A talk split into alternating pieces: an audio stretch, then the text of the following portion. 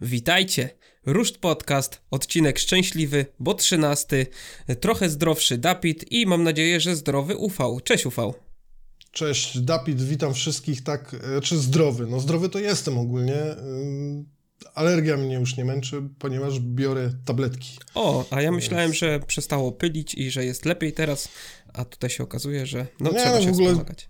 Jak, jak, jakaś dziwna kwestia, bo y, faktycznie był problem z tą alergią na starcie. Ym, tam jak się widzieliśmy ostatni raz i popatrzyłem sobie do apki, y, czy w ogóle cokolwiek pyli, nie? No bo temperatura jest jaka jest, a mamy, mieliśmy właściwie koniec lutego. I się okazało, że Olcha pyli, więc okej. Olcha to najgorzej. E, w porządku. Dzisiaj się widzimy, żeby porozmawiać e, o grze, e, którą pewnie widzicie w tytule i widzieliście na miniaturce. Mm, Banishes Ghosts of New Eden, tak to by nam powiedział nasz kochany Rysław. E, graliśmy sobie w Banishersów ostatnio i pogadamy sobie o tej grze, prawda? Prawda. Prawda. E, Dobrze, to zaczniemy sobie od tego, Ufał, e, pokrótce, czy ci się gra generalnie podobała? I jakbyś miał ją ocenić e, mm, cyfrowo, w sensie w skali od 1 do 10, to czy zrobiłbyś to? I na jakim miejscu by się umieścił? Zrobiłbym to, ale zanim do tego przejdę, w ogóle cieszę się, że gadamy o, o tej grze, bo uważam, że ona potrzebuje trochę miłości. Było dużo zapytań o to, czy się nią zajmę, no ale z racji tego, że y, planowaliśmy w sumie zrobić odcinek podcastu na ten temat, więc stwierdziłem, że nie. A wracając do oceny, no myślę, że celowałbym tak w okolice ósemki. Tak, to się też pokrywa z jakby z moimi doświadczeniami. E, Ja chciałbym powiedzieć na wstępie, gra mi się podobała bardzo. Ja będę troszkę narzekał i będę trochę wyciągał takie, można powiedzieć, brudy spod rękawa, no ale to tylko dlatego, żeby, że no, jak sobie gadamy, to e, no to gadajmy sobie o wszystkim, a chcę, żebyście wiedzieli, że gra mi się podobała. Ja bym ją ocenił, uwaga, na 7,5 i to jest najwyższa ocena, jaką ja przyznaję, odkąd zacząłem w ogóle oceniać gry i prowadzić tu podcast. Więc tak pokrótce ym, mogę stwierdzić, że gra bardziej mi się podobała niż Alan Wake, The Invincible, Robocop czy Assassin's Creed Mirage. I to jest wysoko dosyć na tej mojej skali ocen. E, dobrze, to powiedzmy sobie najpierw pokrótce, hmm, czym ta gra jest. E, Banishers Ghosts of New Eden to jest e, najnowsza gra studia Dontnod. Co ciekawe, to jest francuskie studio, które możecie kojarzyć z takich produkcji jak kiedyś Remember Me, później Life is Strange całą serią i jej odnogami. No i właśnie ostatnie takie dokonanie podobne trochę do Banishers, czyli Vampir. E, Wydaje mi się, że, że Banishers trochę było wzorowane na wampirze, w sensie takim, że wyciągnięto z wampira wnioski a propos tego, co nie wyszło, trochę to poprawiono, bo na przykład mi się wampir nie podobał. Ty grałeś w wampira? Mhm. Podobał ci się? Mm-mm. Nie podobał ci się. I ja z tego mi... Uważam, że to było straszne gówno, E, e, szczerze. Czyli, dobra, to sobie zaraz jeszcze o tym pogadamy. A propos Vampira, ja tylko chciałbym em, pokrótce wspomnieć, e, pozdrowić Damiana Perkę z, z podcastu M Kwadrat, który nas e, słucha. E, i chciałbym nadmienić, że ostatnio właśnie słuchałem niedawno jego recenzji w, w podcaście M Kwadrat Vampira. I bardzo mi się podobała, bo mi się ta gra nie podobała, a słuchałem jego recenzji, ona faktycznie fajnie, fajnie uargumentował to, e, że jemu ta gra się podobała. I to jest takie po prostu stwierdzenie, że E, do, do różnych gier różne jest podejście i wybierajcie sobie fajnych recenzentów, bo nawet jeżeli macie inne odczucia co do gry, to fajnie się takiej dobrej recenzji słucha. E, W ogóle zaskoczyłeś mnie, że powiedziałeś, że się wzorowali na wampirze, bo uważam, że się wzorowali bardziej na God of War, Wiesz, ale, no, y, tak. ale fakt faktem, że wampir jest w tym równaniu dość istotny, bo y, pełna zgoda, że ha, albo inaczej. Ja bym powiedział, że wyciągnęli wnioski po błędach wampira. O to mi chodziło. I zrobili grę lepszą po prostu. Tak, i też tak uważam. No właśnie, to o czym Ufał wspomniał. E, Banishers Ghost of New Eden to jest gra, e, chyba możemy określić to słowo, to jest ostatnio już trochę wyświechtane i popularne, ale takie gry dostajemy. To jest gra chyba średniopółkowa, nie? Z budżetem AA. Zresztą przy, przy ty, ty, tych ostatnich doniesieniach, uwaga, w, w zeszłym roku oficjalnych zwolnień było 10,5 tysiąca w branży na całym świecie. Mamy początek marca i już w tym roku zwolniono 7 tysięcy osób, z tego co wiemy. No ostatnie takie głośne zwolnienia, no to z dywizji Sony, bo tam e, niestety zwolniono ludzi z takich studiów jak Naughty Dog, Insomniac i Guerrilla Games, nie? Także cały czas się No, dzieje. ale to jest głośne to teraz EA, bo No. e, razem z, e, to studio Respawn, Tak. e, też utopiono ten projekt e, gry z Gwiezdnych Wojen. Tak, gry z Gwiezdnych Wojen to miał być shooter. em, Mandaloriani nowy Mandalor, chyba, tak? to znaczy, no nie do końca, okej, tego nie było oficjalnie wiadomo, wiadomo, że miał dotyczyć Bounty Hunterów, domyślano Mhm. się, że miałby, miał dotyczyć właśnie Mandaloriana, zważywszy na to, że serial, serial był dosyć popularny, jest i teraz wychodzi jeszcze film pełnometrażowy, no i to jest dziwne, bo przecież Respawn to jest y, studio, które odpowiada za dosyć udaną serię Jedi e, teraz i plus to jest studio, który, które było wychwalane za Titanfalla drugiego czy Apex Legends, więc ludzie, którzy potrafią robić e, mają doświadczenie już z marką Star Wars, e, no bo to też jest jakby trudne w tym sensie, że Disney czuwa nad tymi markami i współpraca z Disneyem podobno przy produkcji takich gier jest dosyć utrudniona.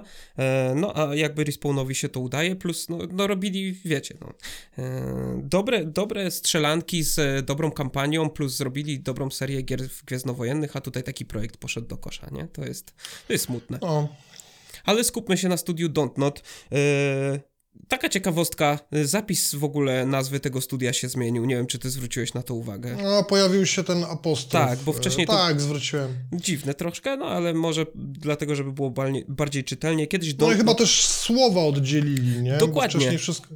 Dokładnie, bo na początku nie, było, nie, nie wiadomo było, czy, czy, czy jak... W ogóle czuję, że zanim dojdziemy do tematu gry, to jeszcze ten.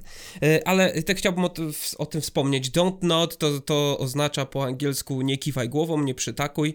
E, No i wcz- wcześniej pisało się to razem, teraz jest to pisane tak poprawnie po angielsku z apostrofem, z oddzielonymi słowami.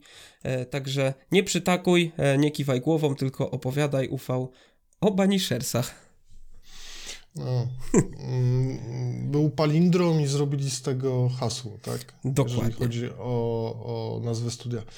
E, Opowiadaj o Banishersach. Co ja mam ci opowiedzieć o Banishersach? No jest to generalnie gra, możemy to chyba użyć takiego stwierdzenia action RPG. Mhm. Mm, Dużo się mówiło o tych podobieństwach do God of War, ale to już jeżeli chodzi o takie czyste inspiracje, trochę mm, kwestia budowy świata, właściwie tego, jak są lokacje skonstruowane, no i walka, nie? Nie dość, że kamera zawieszona bardzo blisko bohatera, co znowu cię ogranicza w kontekście tego, że jak masz dużo e, wrogów, a przynajmniej kilku, e, podczas jednego starcia na arenie, no to musisz mieć oczy dookoła głowy, żeby to ogarniać. Nie? W God of War było dokładnie to samo. Zmiana bohatera, no bo y, przypomina się tutaj Atreus, więc myślę, że te, te związki są, ale nie nazwałbym tego klonem God of War, mimo wszystko. Jednak y, gra kładzie zupełnie y, gdzie indziej akcenty. Gra jest inspirowana silnie tym właśnie mm, ostatnimi dokonaniami studia Santa Monica e, i to nie jest pierwszy przypadek, takie, że mniejsze studio za mniejsze pieniądze stara się jakby mm, wzorować na tej mechanice i konstrukcji świata, e, no bo wcześniej mieliśmy też polskie Evil West. Ty grałeś w Evil Westa? Grałem, ale przyznaję, nie skończyłem. Mhm. Mm, Troszkę mnie zmęczyła ta gra. No właśnie i wydaje mi się, że może ta formuła teraz się przyjmie w takim rejonie średniopółkowym, co dosyć dobrze wyszło, muszę przyznać, przy Banishersach. Powiedzmy sobie trochę o tym, jak nakreślona jest fabuła w tej grze, ponieważ y, w grze wcielamy się w postać e, Reda, Red McCrave, on się nazywa, jest Szkotem e, i e, w jego partnerkę, Ante, E, I Antea miała na nazwisko takie francusko brzmiące. Ojejku, wypadło Mm, teraz. Ona jest chyba kubanką z pochodzenia, Tak. tak mi się wydaje, Tak, ale tak. mm, mogę się mylić. W każdym razie e, Red i Antea, e, nasza para jest, oni są właśnie tytułowymi banisherami, czyli pogromcami w polskiej wersji e, i do, docierają e, nas statkiem do, do rejonów Massachusetts w, w XVII-wiecznej e, Ameryce Północnej, czyli czasy kolonialne, budowa e, Stanów Zjednoczonych, mamy tam postać gubernatora mm, właśnie w tym, w, tym, w tym rejonie New Eden e, i pojawia się później też syn gubernatora, ale do fabuły sobie przejdziemy. Em, W skrócie mm, nasza para dociera tam, żeby rozwiązać zagadkę mm, ducha nawiedza, nawiedzającego, czy też klątwy bardziej, e, która Klątwy. ciąży na mieszkańcach właśnie osady New Eden. No i docieramy tam na miejsce i dzieją się rzeczy. E, powiedz mi fabularnie, e, czy tobie się podobało to zawiązanie akcji i generalnie... Ja, ja gdzieś przegapiłem e, No. fakt, że e, Antea ginie. Okej. Być może dlatego, że jak już powszechnie wiadomo, nie oglądam zwiastunów. Mhm. E, więc e, była to dla mnie niespodzianka.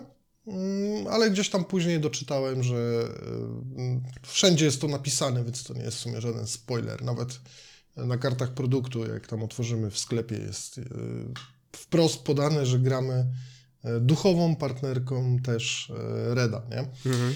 Dla mnie to była niespodzianka. Jeśli chodzi o prolog, to sam w sobie jakoś nie specjalnie nie zauroczył. E, Zwróciłem raczej uwagę na to, że bardzo dużo jest treści w tym prologu. I to nie tylko takiej podanej w formie dialogów, e, czy tam cutscenek, rozmów e, z innymi postaciami, a także wymianą zdań pomiędzy dwoma bohaterami, bo prawdę mówiąc, e, dialogi pomiędzy Redem a- i Anteą też w późniejszej fazie są dość bogate. W, w tym kontekście, że oni praktycznie cały czas rozmawiają ze sobą. Mhm. E, Spotkają coś, rozmawiają na temat wydarzeń, rozmawiają o błahostkach. No wiadomo, później dochodzi jeszcze ten wątek wielkiej miłości. Myślę, że ta gra nieprzypadkowo ukazała się w okresie walentynek. Znaczy, okej, dobra, przypadkowo, bo ona miała się ukazać tak naprawdę w, e, w zeszłym roku, ale przenieśli premierę ze względu na ciasnotę związaną z, z tym wysypem jesiennym. E, więc ten prolog e, ogólnie był ok, ale tak no, troszkę mnie przytłoczył właśnie takim ładunkiem informacji. Wiadomo, potem była ta scena w... E, to był klasztor czy kościół? Kościół chyba. Z, z głównym złolem, nazwijmy to w ten sposób, tak? No właśnie, bo, bo ty nawet w naszej rozmowie nawiązałeś, e, nazwałeś to kaplicą. W grze to jest nazwane miejscem spotkań chyba, e, bo to jest tak, No, dokładnie. bo to tak, e, tam się spotyka cała społeczność, to jest też pewnie miejsce kultu i, i, i wie, no i tam generalnie to taki budynek centralny, który mm, gdzie życie całej, całej osady jakby się toczy i podejmowane są decyzje, więc to trochę taki ratusz, trochę, trochę właśnie kościół i tak dalej. No, z tym kościołem mogłem przesadzić, ale tak to zapamiętałem. Mm, No bo też tak y, układ jakby ławek tak na to wskazywał, nie? Mhm. Zresztą to, to jest y, bardzo silnie też osadzone w fabule, bo, y, no bo w wyniku, nie wiem jak dużo możemy powiedzieć, w wyniku pewnych y, y, zwrotów akcji y, coś się dzieje w tym, w, tym, w, tym, w tej miejscówce później.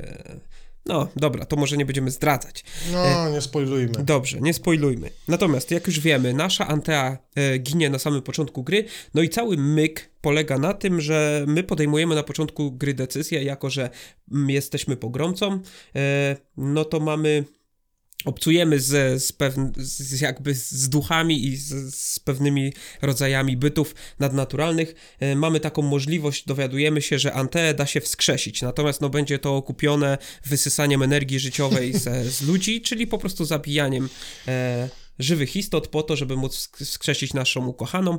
No i na samym początku gry już podejmujemy decyzję, czy chcemy to zrobić, czy nie. Co ciekawe, my jakby nie podejmujemy jej w pojedynkę, oczywiście robimy to w pojedynkę z perspektywy gracza, natomiast fabularnie zawsze tą decyzję jakby dyskutują e, i podejmują razem Antea i Red, nie? Oni, oni zawsze jakby się zgadzają niezależnie, właśnie, bo to mamy wybory fabularne w tej grze, e, i i rzadko jest tak, żeby oni się przy czymś nie zgadzali, nie? Zresztą no to, to też, że... Znaczy, to jest cała pętla No. taka, taka dziwna, nie? No bo mm, po pierwsze Antea informuje Reda, że w ogóle da się kogokolwiek Mhm. skrzesić e, za 5.12, czyli praktycznie przed swoją śmiercią, nie? I, I Red zostaje z tą informacją i potem próbuje ją wykorzystać, e, kiedy już Antei nie ma z nim, a właściwie spotykają i zastanawia się, co dalej, a właściwie nawet nie czy się, nie, czy się zastanawia, po prostu chce ją mieć z powrotem. Ale e, mówię tutaj o pętli, bo e, tak jak mówisz, że oni decyzje podejmują e, razem, ale to, to trzeba się zastanowić nad sensem tej decyzji, nie? No bo oni są ludźmi, którzy generalnie zajmują się wypędzaniem duchów. I rozwiązanie problemu Antei w ten jeden typowy dla Banisherów sposób jest bardzo oczywisty. A tak naprawdę Red go neguje już na starcie. Nie? A czy masz wybór, że możesz do tego doprowadzić? Oczywiście to nie jest. Mm, to nie jest w żaden sposób e, zablokowane, nie? ale sam fakt, że on tak szybko, jeszcze będąc uczniem, niejako e, Antei, no bo Red w tym równaniu jest tym słabszym Banisherem, tak? Tak, tak. Jakby Co też Antea była oczywiście- mentorką. Tak, co oczywiście ma też przełożenie na, na samą grę, no bo wiadomo, on z, po prostu y, zwiększa swoją moc, robi się lepszym banisherem nie? Na, tej, na tej zasadzie. Ale y, ba, rozbawiło mnie to, bo to tak mm, wpadaliśmy w taką taką pułapkę lekką, nie? Gra ci bardzo silnie insynuuje na samym starcie, że oni rozwiązują problemy, tak jak na przykład Wiedźmin rozwiązuje problemy potworów, a już za chwilę, kiedy wiesz, pali się grunt pod nogami, no to nagle w, w, e, dostajemy inną opcję, w ogóle nie przystającą temu zawodowi, nie? E, I, I mało tego, to była pierwsza opcja, jaką wybrałem. Czyli gra wprowadza mnie w świat, gdzie e, mamy ghostbusterów, takich typowych, nie? Rozwiązują problemy duchów, ale kiedy tylko pojawia się pierwsza opcja zejścia z tej drogi, to ja z niej korzystam. Bo ja wybrałem e, w tym wyborze pierwszym, czyli w takim pierwszym momencie, kiedy możesz próbować ustalić ścieżkę, jaką będziesz podążać, Mhm. wybrałem ścieżkę zupełnie odwrotną do tej profesji. I to było dość zabawne dla mnie, jak sobie uświadomiłem, że w zasadzie jest to bez sensu, nie? No, No ale okej. No tak, tak. Y, Do takich rzeczy mm, też gamizmowych sobie chwilę później przejdę, ale teraz chciałbym właśnie nawiązać do tego wyboru, o którym wspomniałeś. No bo cały gimmick tej gry opiera się na tym, że na początku podejmujemy wybór, mm, czy chcemy mm, naszą e, ukochaną wskrzesić, czy chcemy mm, pozwolić jej odejść, bo to też nie będzie łatwe. To jakby ca- cała, cała droga na tym polega, że, że musimy dotrzeć do pewnego miejsca, do pewnego momentu, wykonać pewną czynność i wtedy będziemy mogli mm, Anteę wskrzesić lub e, pozwolić jej odejść pokojowo. I co jest ciekawe, później w, w okolicach dwóch trzecich gry my się konfrontujemy jeszcze raz z tym wyborem i możemy przy nim zostać albo zmienić decyzję. I to również ma znaczenie fabularne i ma wpływ na zakończenie.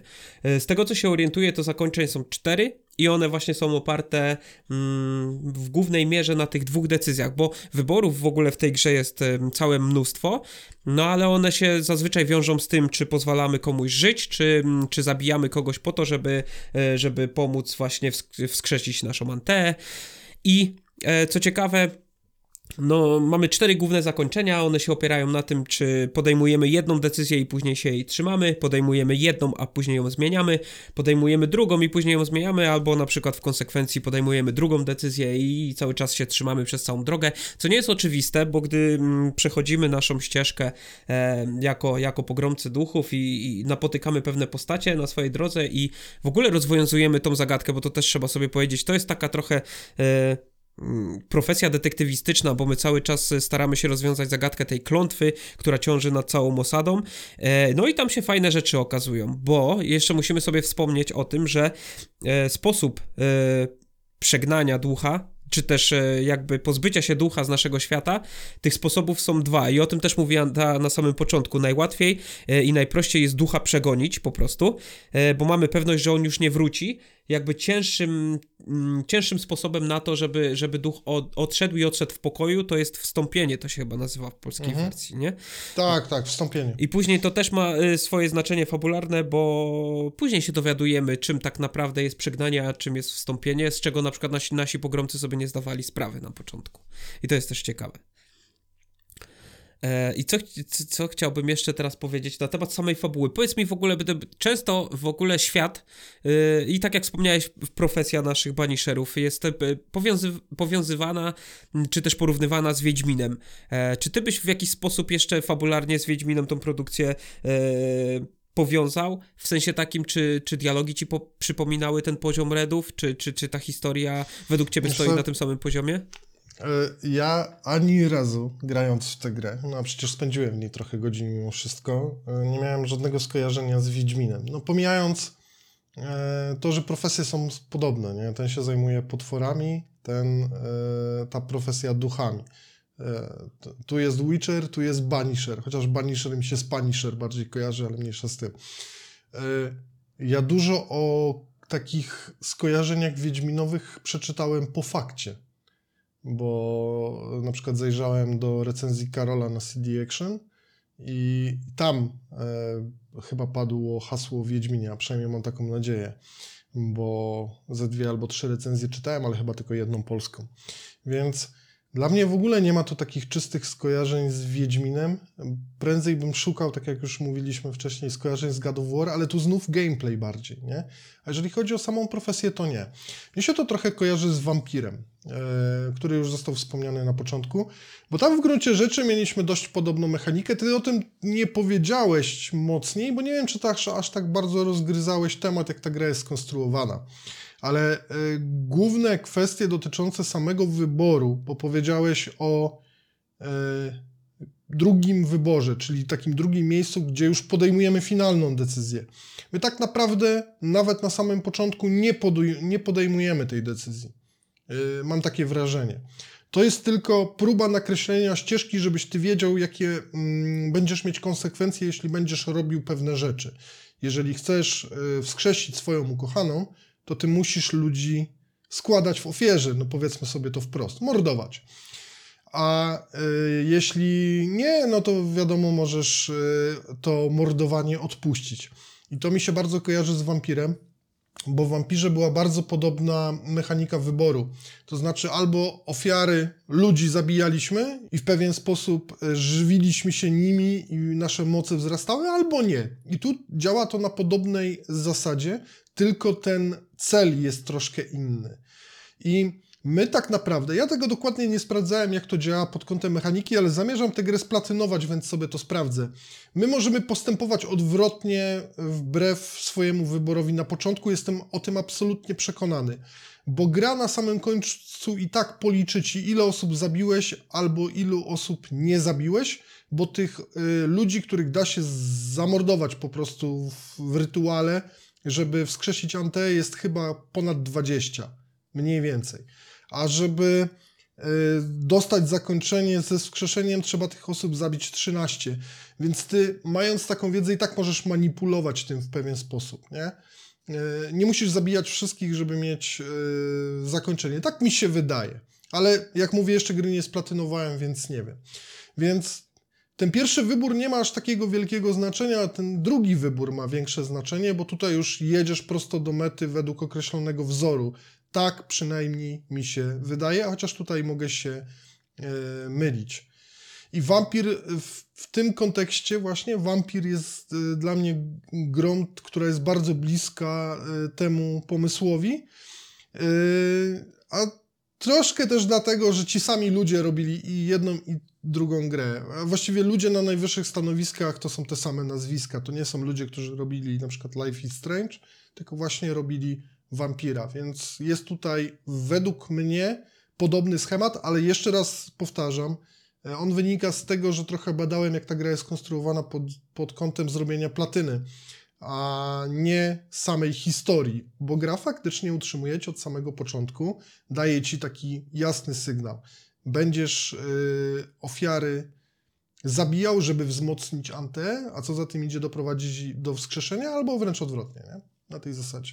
No właśnie, i te wybory, które podejmujemy, te historie, które napotykamy, tych mieszkańców, problemy, które rozwiązujemy, no one, jak się domyślacie, pewno mm, już się domyślacie, nie są oczywiste, y, bo musimy podjąć takie wybory, kiedy mm, są ludzie źli, są ludzie dobrzy, są ludzie zbłądzeni, który, którzy popełnili jakieś błędy, a my decydujemy o ich losie. I to już jakby jest nawiązanie do waszego sumienia i do tego, mm, jak bardzo według was e, Red powinien e, poświęcić ludzi, e, życie ludzkie dla swojej miłości, dla wskrzeszenia swojej ukochanej, albo po prostu no pozwolić ludziom żyć, nawet jeżeli, no bo tam się pojawiają takie postacie, które są ewidentnie e, no złe ale na przykład możemy podjąć takie decyzje, czy, czy by były złe, czy nie, to my jakby nie mamy prawa y, odbierać im życia, tylko jakoś ich osądzić po prostu według ludzkiego prawa i tak dalej.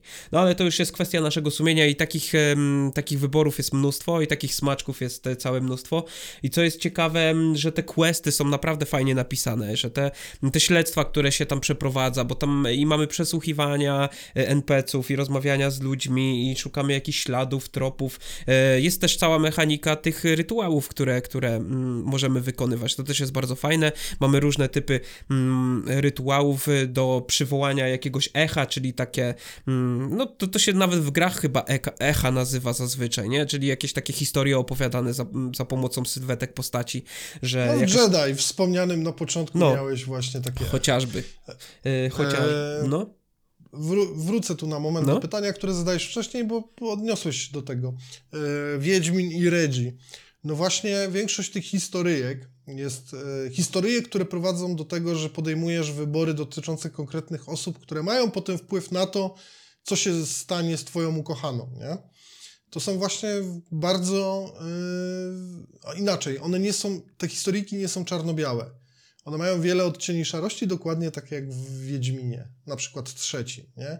Że czasami e, problemy, które spotykamy, albo informacje, które poznajemy, nie są tak zero-jedynkowe. Czyli trudno czasami e, ocenić coś, że coś jest dobrem, a coś jest złem. Nie? To tak jak w jednej tam z misji na początku, chyba w pierwszej wiosce to było. E, poznajesz kobietę, partnerkę Kowala, który i podejrzewasz na początku, że Kowal jest duchem, nie? a potem się okazuje, że ta kobieta y, młotkiem zabiła inną osobę, nie? na tej zasadzie. I my w trakcie tej, tej całej historyjki, bo trzeba powiedzieć, że to są zadania poboczne po prostu, jakieś takie zamknięte historyjki, zadania poboczne. My nagle nam się optyka zmienia na pewne sprawy i my musimy sami się zacząć zastanawiać, czy y, ktoś na śmierć zasługuje, czy może nie zasługuje, nie? Ale gdzieś nam ci- ciąży ten cały czas też wybór główny. Jeżeli e, chcemy wskrzesić naszą ukochaną, to musimy mordować, nie? I tak jest cały czas w tej grze. I to mi się bardzo kojarzy z Wiedźminem. Pytałeś jeszcze o dialogi, więc jeszcze malutki wtręcik. Bardzo mi się podobały dialogi. E, Może dlatego, że dużo ostatnio grałem w gry Ubisoftu, więc e, po prostu były dobre. Lubię takie naturalne, czyste gadki, nawet jeżeli one e, nie wnoszą zbyt wiele do samej historii, ale czujesz, że te rozmowy są po prostu naturalne. I wiele rzeczy jest takich w tej grze. Nie wiem, idziesz gdzieś, tam jest na, już na początku gra daje ci takie mm, bardzo fajne sygnały, bo y, jak Red budzi się na tej plaży, zresztą w jaskini, bardzo podobne jak się zaczyna God of War Ragnarok, miałem takie, takie déjà vu po prostu, że nie dość, że ta gra jest w pewnym sensie podobna do God of War'a, to jeszcze zaczyna się w jaskini tak de facto, po prologu. E, w, idziesz sobie e, przez jakiś czas sam, spotykasz Anteję, spotykasz oczywiście w cudzysłowie, czyli dowiadujesz się, że ona żyje pod postacią ducha e, i na przykład idziecie razem przez las i obok jest gdzieś skrzynia, nie? To jest element gameplayowy czysto eksploracyjny. To znaczy, jeżeli ty liżesz ściany albo sprawdzasz każdą odnogę ścieżkę, to ty dotrzesz do tej skrzyni, nie? Ale ona na przykład już wrzuca taki, mm, taką informację podczas y, tej wędrówki, że tutaj docieramy do terenu myśliwych, traperów, coś takiego i ty już wiesz, już masz zakodowane, że to może coś oznaczać, nie? I dochodzisz do tej skrzyni i nagle widzisz, że tam jest rozło- są rozłożone wnyki. Pamiętajmy, to jest gra Double A, nie? I to wszystko do siebie pasuje. I ja, ja miałem bardzo często takie wrażenie, grając w tę grę, że tam się wszystko odbywa bardzo naturalnie. Jeżeli oni zatrzymują się gdzieś na chwilę, to rozmawiają czasami o bardzo podstawowych rzeczach, nie? Ale to są rzeczy, które, ym, o których mogliby rozmawiać zwykli ludzie na tej zasadzie.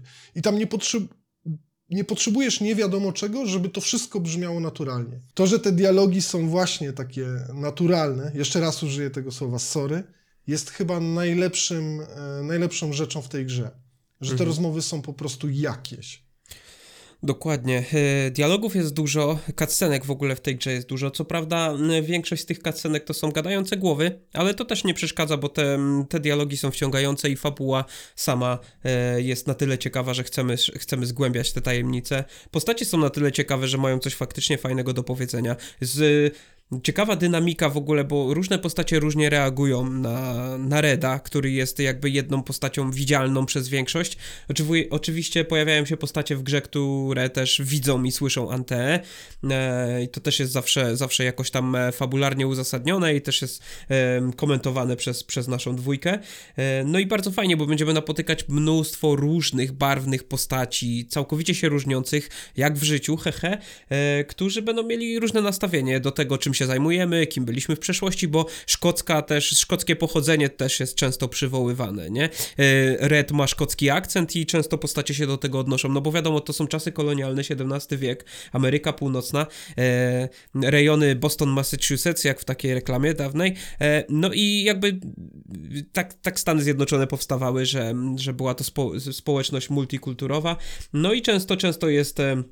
Red albo zwitany jako, jako kamrat Szkot przez niektóre postacie, a niektóre po, po, podchodzą do tego też właśnie z, takim, e, z takimi animozjami, że, że się tak wyrażę, że nie są do końca przekonane co do, co do Reda, jego pochodzenia. To jest bardzo fajne, tam jest mnóstwo takich smaczków e, i fabularnie mm, jest kilka cutscenek, które naprawdę super wyglądają i są fajnie wyreżyserowane, no zazwyczaj jest to na początku i pod koniec gry, ale też w, w międzyczasie jest kilka takich fragmentów. No wiadomo, jest to spowodowane spowodowane budżetem. To jest też ciekawa kwestia, bo to jest kolejna gra na Unrealu 5 i y, zobacz, że my póki co na tej iteracji silnika zazwyczaj dostajemy gry średniopółkowe, gdzieś tam mniejszych studiów, nie? Jeszcze nie mieliśmy mm, dłużej takiej wydanej gry na piątym Unrealu. Póki co dostajemy mm, takie gry. Chyba e, nie. Zaczęło się od, e, jak się nazywała ta gra od EA, która tam nie odniosła sukcesu, coś tam of Avium.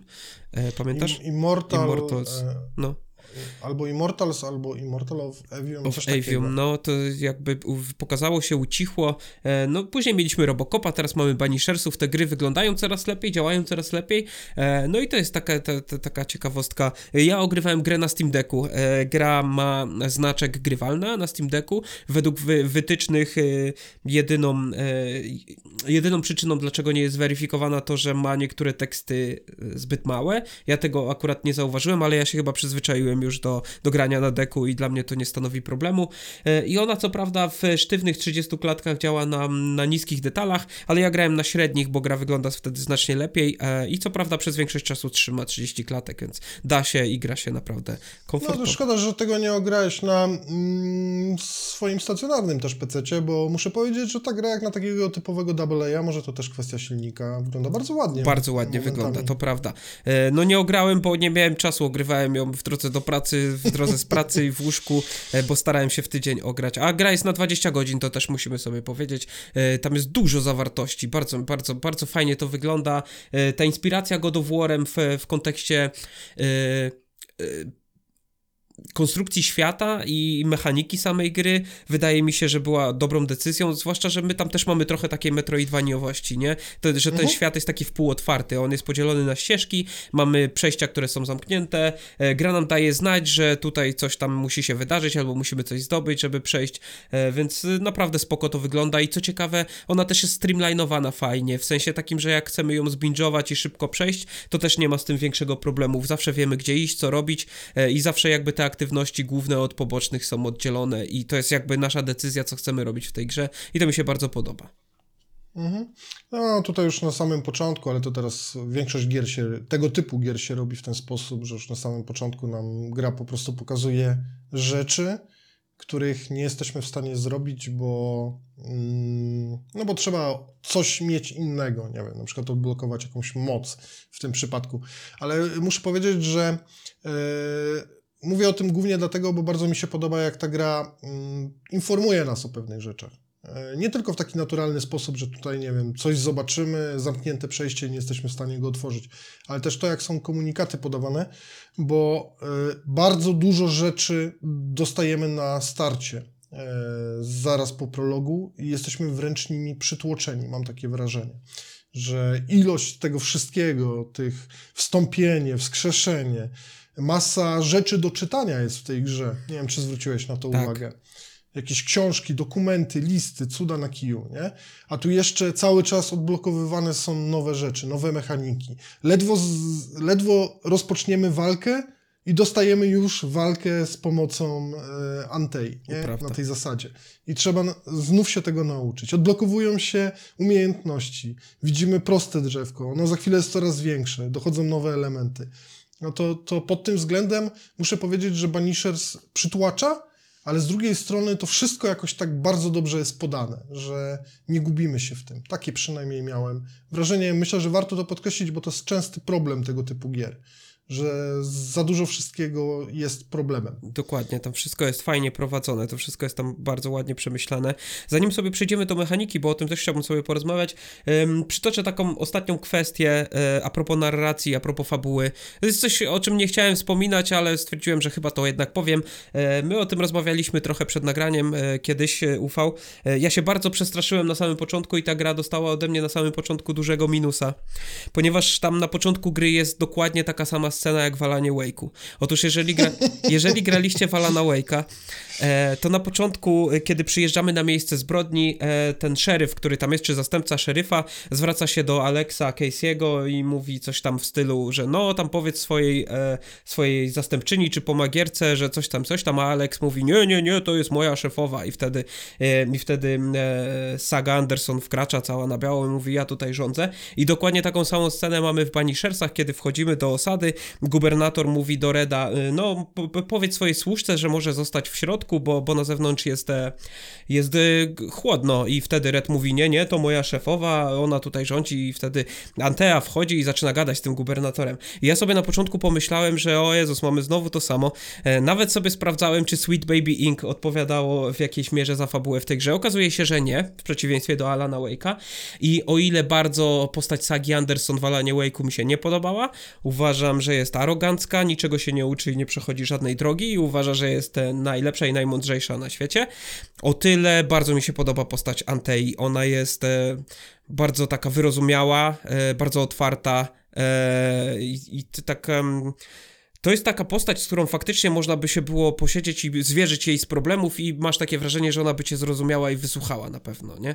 E, I ona była takim głosem, rozsądkiem dla, dla Reda, który często był porywczy, który też był e, niedoświadczony, mm, no i widać, że ona była mocnym wsparciem e, i intelektualnym, i, i, i moralnym dla Reda i fajnie, i tak się powinno pisać mocne postacie, które no nie muszą krzyczeć na każdym kroku, że są najlepsze i zajebiste, nie? Tylko jakby...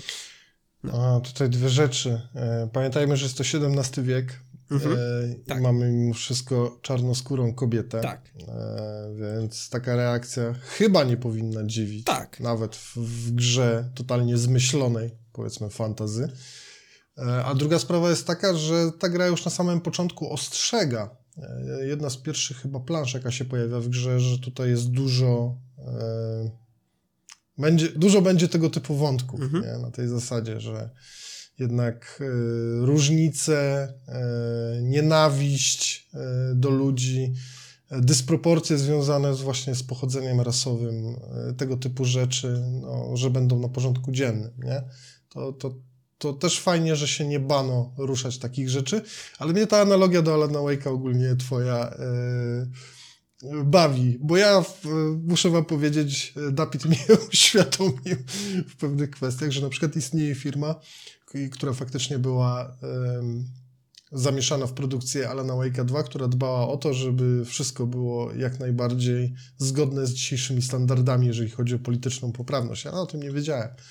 E, Więc Dapit mnie wyedukował ostatnio, że takie rzeczy się dzieją.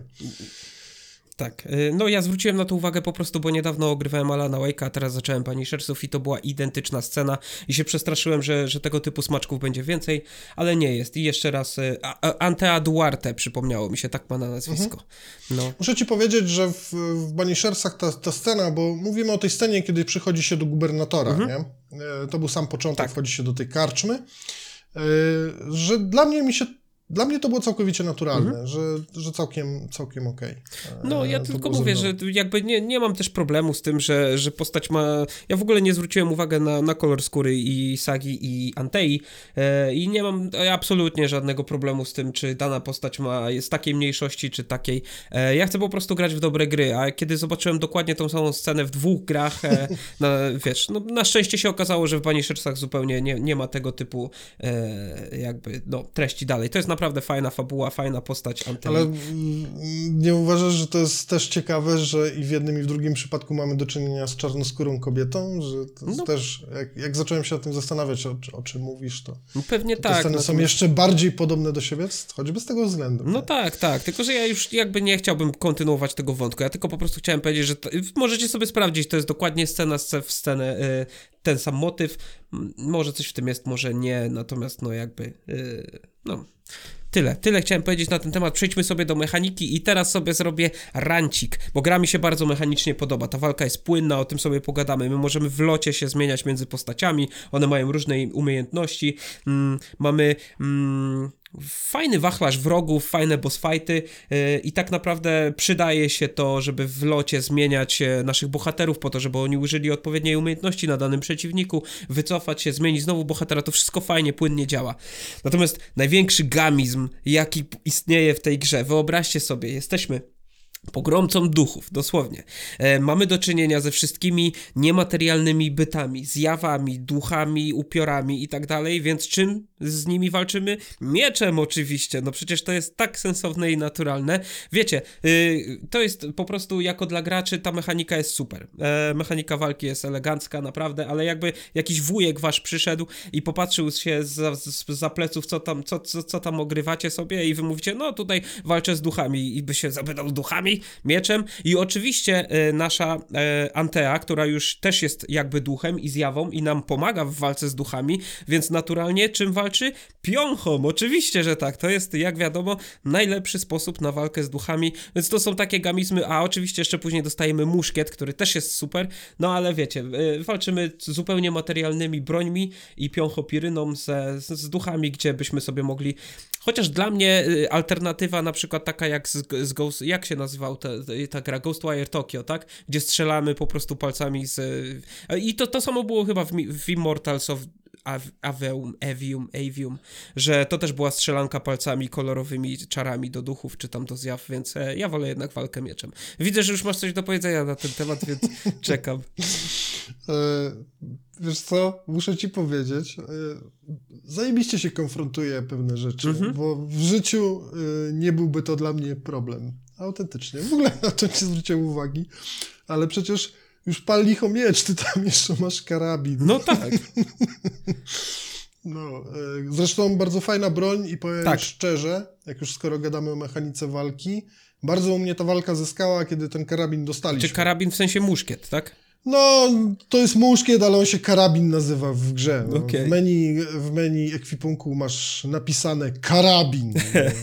Ja później zmieniłem na, na angielski, więc y, okej, dobra. Na, nauczyłem się już, przyswoiłem sobie polską nazwę. Nie? To Tak jak Karabin. ludzie się rzucają, że e, nie mówi się artem, tylko artią w, metr, w metrze, a w polskiej wersji cały czas rzucają ci to hasło Mhm, No, artem. a jak się Nieważne. mówi? Aloy czy Aloy? E, szczerze powiem, nie wiem. Trzeba zadzwonić do Rysława albo go zaprosić w końcu.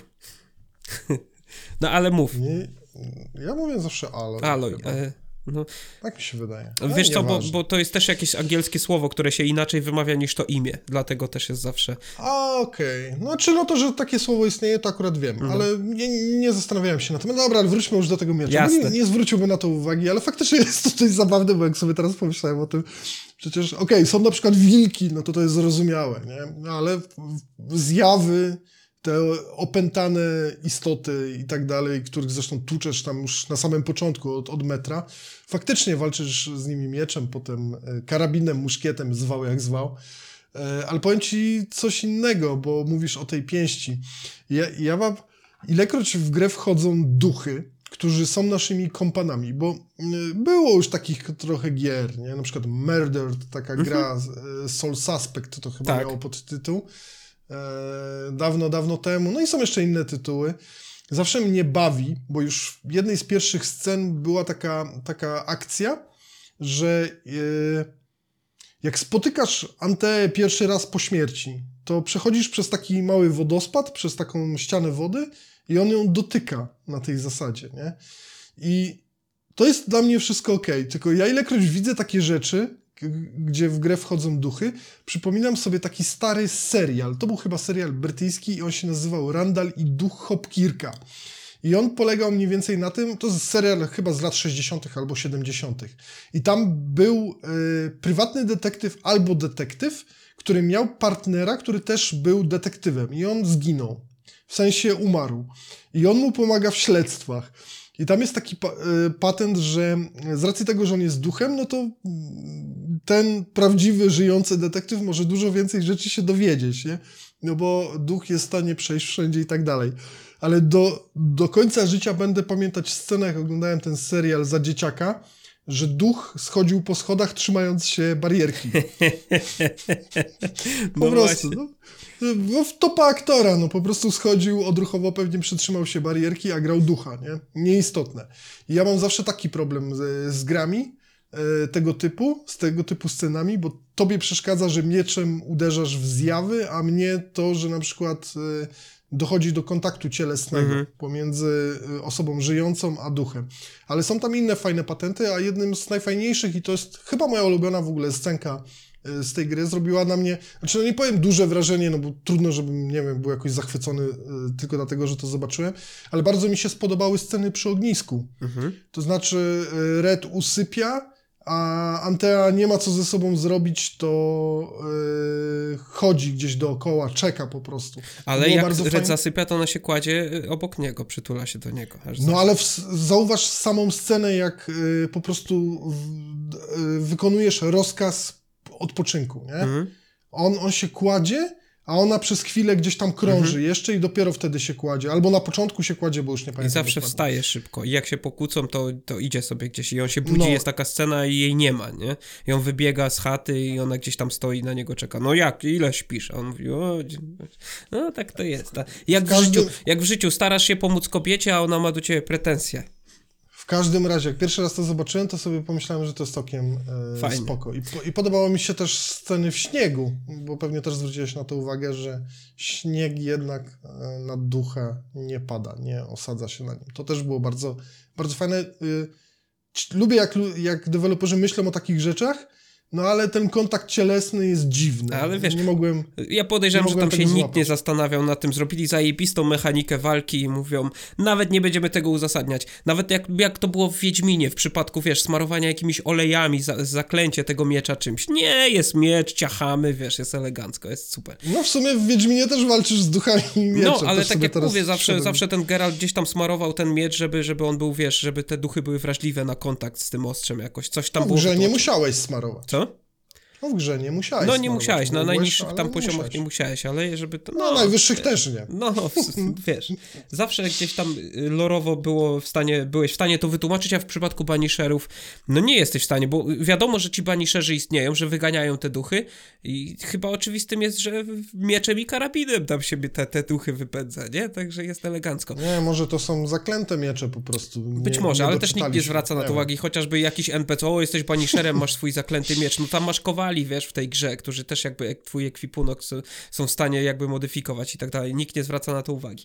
Nieistotne, a uprzedzając komentarze jeszcze mm, a propos tego, że przecież te zjawy nawiedzają e, fizyczne struktury, w sensie zwłoki jakichś tam wilków najpierw, później ludzi, później mamy takich fajnych przeciwników typu bies czy leszy, że to jest duży przeciwnik, gdzie duch nawiedza jakąś taką formację, gdzie głowa naszego przeciwnika to jest jakaś czaszka jelenia, plus jakieś gałęzie, mech i tak dalej, trochę jakichś zwłok ludzkich, fajnie to wszystko wygląda, no to wtedy jasne, możemy sobie to wytłumaczyć, że, że to jest duch e, w skorupie, natomiast e, Ghost in the Shell po angielsku, natomiast no walczymy z, po prostu ze zwykłymi zjawami też, zwłaszcza na początku gry. Nieistotne. Drugi taki em, gamizm, który mi się, ja się uśmiecham, bo mi to naprawdę nie przeszkadza, natomiast to zauważam. Dajesz, dajesz, bo e, bardzo mnie to cieszy, że mogę posłuchać o rzeczach, których ludzi drażnią.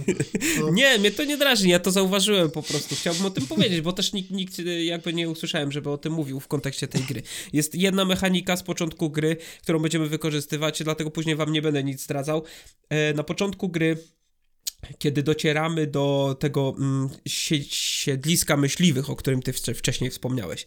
Lądujemy na końcu klifu i Red mówi, o to jest dobra droga, ale jest za wysoko, ja stąd nie skoczę, bo się zabiję. I wtedy szukamy okrężnej drogi, trafiamy do tej chatki tych myśliwych i jak rozwiążemy ich e, już tam tą historię, to z tej chatki możemy zabrać linę. No i to jest fajny patent. Bierzesz A linę. mówisz, mówisz o tej pierwszej, pierwszym tak naprawdę zadaniu. Dokładnie. E, Okej, dobra, Tak. musiałem sobie przypomnieć, bo Tak. już bardzo dawno temu grałem. Tak, nie? dokładnie, kiedy to pierwsze śledztwo takie, wiesz, dokonujemy wyboru pierwszego, mamy załatwioną sprawę, możemy iść dalej, no i mamy linę. Więc wracamy sobie na ten klif, wiadomo, elegancko, no i Red mówi, a, no to teraz to ja sobie mogę z liną poradzić.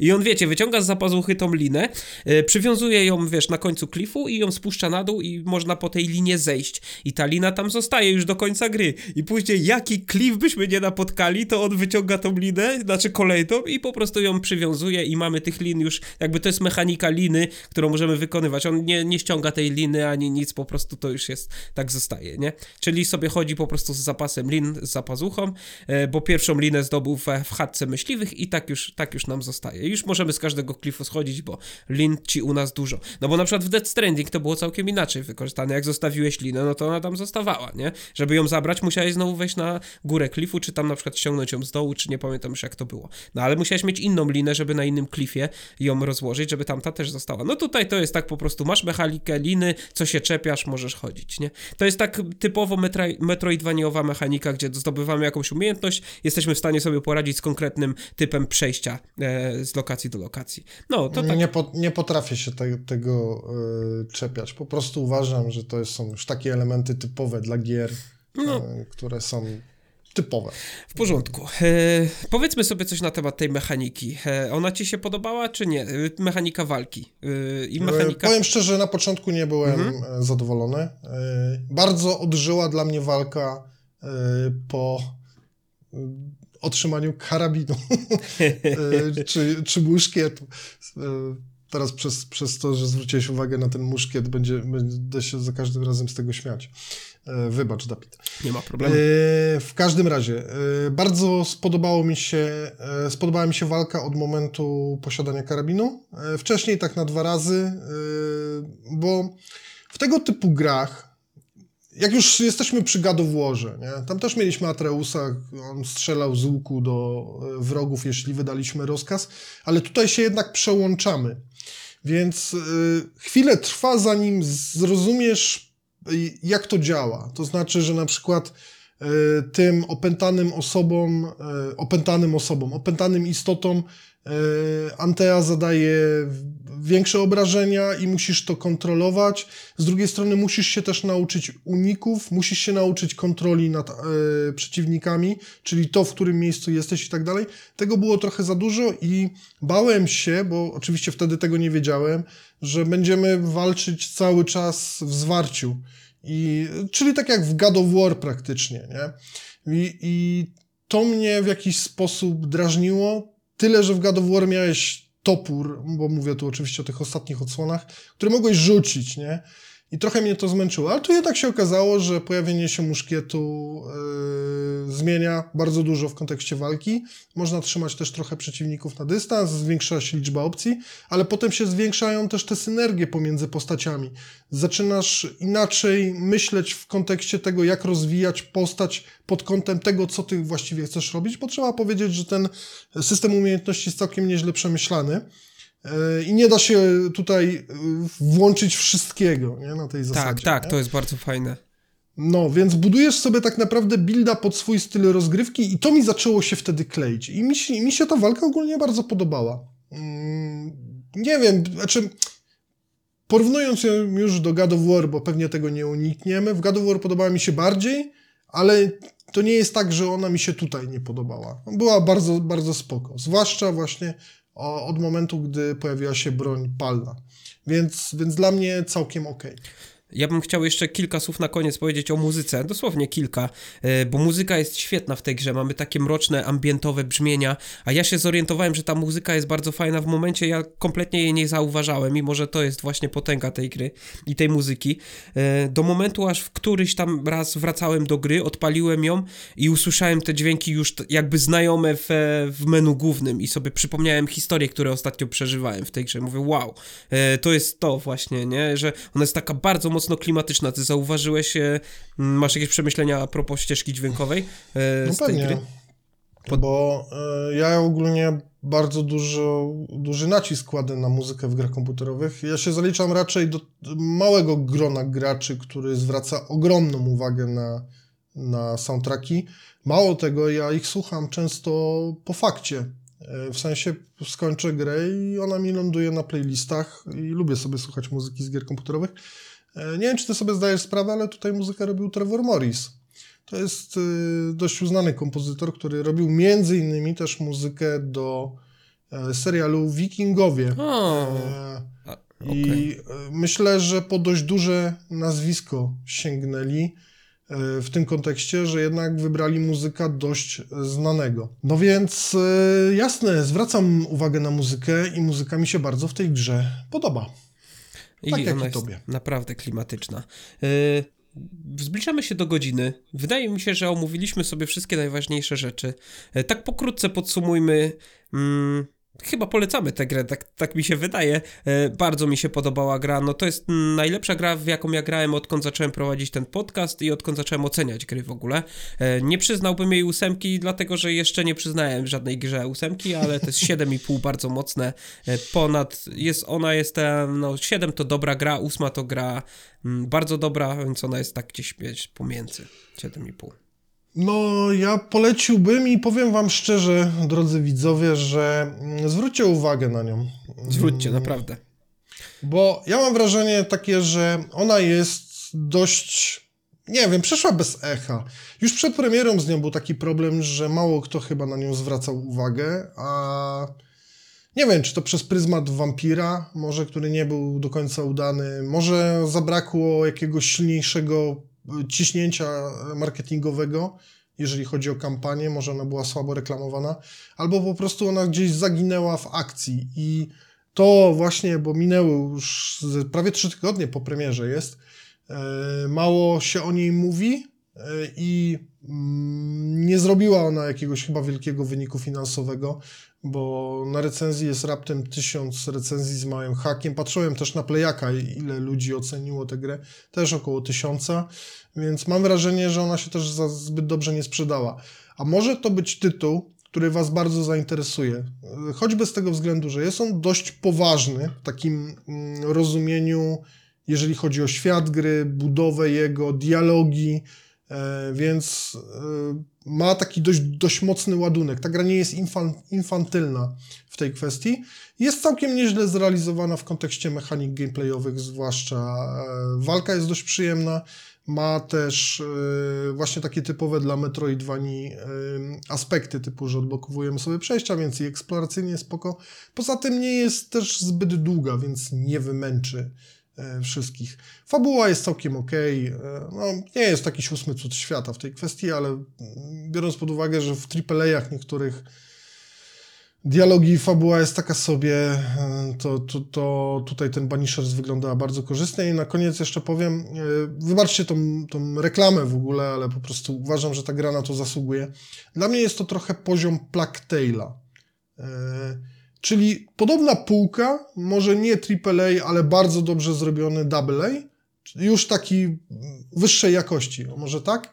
I, I też gra, która troszkę nie idzie na łatwiznę w kontekście świata prezentowanego, problemów ludzi, mieszkańców świata i tak dalej. Więc myślę, myślę, że warto, jeśli ktoś lubił e, A Plague Tale, to, to może się też tutaj bawić e, całkiem nieźle. Ja oceniam tę grę bardzo pozytywnie. 8, no bo są tam jednak jakieś e, mankamenty drobne. Momentami ta walka już, znaczy nawet nie tyle sama walka, męczyły, męczyli mnie trochę przeciwnicy. E, Mógłby być ich taki garnitur troszkę obszerniejszy, jeżeli chodzi o, o typ. E, Niektórzy przeciwnicy mnie też męczyli, bo po prostu byli słabi. E, Mam tu przede wszystkim na myśli początek gry Wilki. Jak już widziałem, że Wilki wkraczają do akcji, to, a, to mnie trochę, trochę to męczyło. Ale w ogóle początek i, i ogólnie ta walka przed muszkietem to, to też tak na dwa razy. Yy, jeszcze tutaj dorzucę jedną taką rzecz. Ta gra może trochę zniechęcać na początku, ale ona się bardzo fajnie rozkręca. Mm, Ja nie miałem tego poczucia zniechęcenia, ale tak sobie pomyślałem, że, że zn- znam ludzi, którzy mieliby problem, żeby przejść przez ten początek. że mogliby się e, odbić już na starcie, więc też warto e, troszkę dłużej czasu, więcej czasu jej dać, choćby po to, żeby ona wam zwróciła więcej w, w kolejnych godzinach, o powiem tak. Dokładnie. Ja popieram to, co powiedział Ufał. Ja tylko chciałbym wrócić jeszcze do kwestii premiery, bo ta gra dla mnie, ja nawet nie miałem pojęcia, ona zupełnie przeszła pod moim radarem. Dopiero kiedy się okazały pierwsze recenzje tej gry, to ja dopiero jakby, wiesz, moja świadomość powstała, że jest coś takiego i że Dontnod to zrobiło i że to teraz wyszło. E, może dlatego, że Dontnod się sparzyło przy wampirze, który był mega bardzo mocno zajawiany. Oni obiecywali straszne rzeczy, że tam będzie po prostu możliwości rozwoju, że będziemy No. mieli wpływ na cały świat przedstawiony, będziemy mogli kogokolwiek zabić dla własnych celów. Później co się okazało, to się okazało. Jednym ta gra się podobała, pozdrawiam cię Damian jeszcze raz e, z podcastem Kwadrat. E, innym się nie podobała, na przykład nam, ale teraz e, może Dontnod chciało zrobić, puścić Shadow Dropa i wypo, wypuścili naprawdę, naprawdę dobrą grę. My polecamy. Obejrzyjcie sobie recenzję na YouTubie, jakiegokolwiek byście recenzenta na polskim YouTubie nie lubili, to on na pewno zrobił już recenzję tej gry. I co ciekawe, taka ciekawostka na sam koniec, z jed... Jedyna recenzja nieprzychylna tej gry, jaką ja widziałem, była od Wojtka Wójcickiego na kanale CD Action. Też pozdrawiam serdecznie. Jemu się ta gra nie podobała i on też to całkiem e, fajnie uargumentował i co ciekawe, tam się polały straszne komentarze na niego. Strasznie go ludzie zhejtowali za to. Mm, A jakie argumenty dawał przeciwko? E, nie pamiętam, bo dawno już tą recenzję widziałem. Pamiętam tylko, że mu się nie podobało, ale sensownie mówił. Ja jeszcze wtedy tej gry nie ograłem i to była taka kontra dla wszystkich innych recenzji, ale sprawdźcie sobie na kanale CD Action e, materiał Wojtka. Pozdrawiam też Wojtka serdecznie. E, no i to jest jedna, jedyna taka recenzja. Ja w ogóle gadałem kiedyś z Wojtkiem, e, zaprosiłem go wstępnie do swojego podcastu, e, który teraz trochę podupada, w sensie go nie ma, ale może kiedyś się uda z Wojtkiem spotkać i pogadać o tym. No. Także co, chyba omówiliśmy wszystko. No, tak mi się wydaje. Mm, W kwestii mechaniki, no to walka przede wszystkim. Nie wiem, czy tam było jeszcze więcej rzeczy. No nie będziemy gadać o jakimś tam craftingu i tak dalej, bo e, no tak, myślę, że chyba poruszyliśmy wszystkie aspekty. Ja grę polecam. Ja też. Mm, Ogólnie. Nie jest to arcydzieło. Trzeba e, wiedzieć, gdzie barykada jest, no taka prawda, ale e, jak na takiego double tej troszkę wyższej jakości, e, Tak. Bardzo dobrze e, bardzo dobrze wspominam ten produkt. No, ja już mogę powiedzieć, że wspominam, bo grałem w niego w styczniu. Lepsze dialogi niż w Assassin's Creed Mirage, e, lepsza główna bohaterka niż w Alanie Wake'u 2. Co tu dużo mówić, no e, lepsza, lepsza walka niż, e, nie będę mówił w jakiej grze. Bardzo fajnie, naprawdę super, e, I polecam. wybory ważą. wybory ważą, no. Przynajmniej w tym takim, w takim podejściu mentalnym, Tak, że jednak e, trzeba się czasami zastanowić, w którą stronę chcemy zmierzać. I mamy też bardzo różne zakończenia, które mają wpływ, znaczy na, na które wpływ mają nasze wybory i też konsekwencje, w sensie takim, czy jesteśmy konsekwentni w naszych wyborach, to też ma wpływ, to też pamiętajcie o tym, bo gra nas potrafi z tego rozliczyć e, niemiłosiernie w przypadku jednego zakończenia, które jest nieprzyjemne, ale przyjemnie się nas e, słucha, mam nadzieję, w, w następnym odcinku pogadamy sobie o Alanie Wake'u, hehe. E, Wiesz co, w ogóle chciałem ci zaproponować pierwotnie, ale umówiliśmy się już na, te, na tego, na to Banishers, a ja też chciałem w sumie tej gry dotknąć mocniej, bo czułem, czułem, że zawiodłem, że jednak nie dowiozłem tej recenzji, chociaż początkowo planowałem e, na kanał, więc fajnie, że o tym porozmawialiśmy. Początkowo planowałem, żebyśmy usiedli za tydzień i ogarnęli jednocześnie Banishers i Alana Wake'a 2 w dłuższym podcaście, E, No, ale myślę, że po prostu Alanowi też trzeba będzie poświęcić jednak osobny odcinek i być może faktycznie spróbujemy to zrobić za tydzień, zobaczymy jeszcze, jak będzie sytuacja wyglądać w kwestii y, nowości, bo teraz mam, czuję też taki lekki impas, jeżeli chodzi o, o wieści ze świata płynące, więc nie za dużo się dzieje. Wychodzą nowe gry, kolejne hiciory, no bo teraz Final Fantasy robi furorę. Za chwilę będzie robić furorę Alone in the Dark.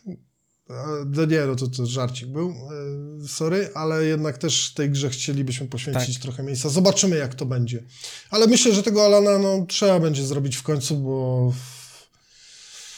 e, no już to z półtora miesiąca, dwa miesiące właściwie tak gadamy, gadamy. Alan się że... przewija od początku naszego podcastu przez 13 odcinków, także porządku. E, prawdopodobnie będzie za tydzień, jeżeli nie, to za dwa tygodnie. No jak zrobimy, to zrobimy. Wiecie, znacie nas, już 13 odcinków z nami jesteście, za co wam serdecznie dziękujemy, za wszystkie komentarze i te przychylne, i te nieprzychylne. E, pamiętajcie, że jak wam się podoba, to też możecie pisać komentarze, nie tylko jak coś źle mówimy albo wam się nie podoba, bo do tego was zachęcać nie musimy, co bardzo fajnie. My komentarze czytamy jak trzeba i jest e, ku temu e, powód, to odpowiadamy.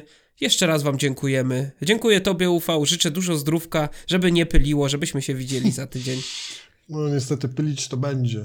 Ale masz Tak, dobre tak to tablety, to może będzie ok. No tak, tabletki są spoko. No elegancko. Mi przechodzi przeziębienie, także też się dobrze czuję.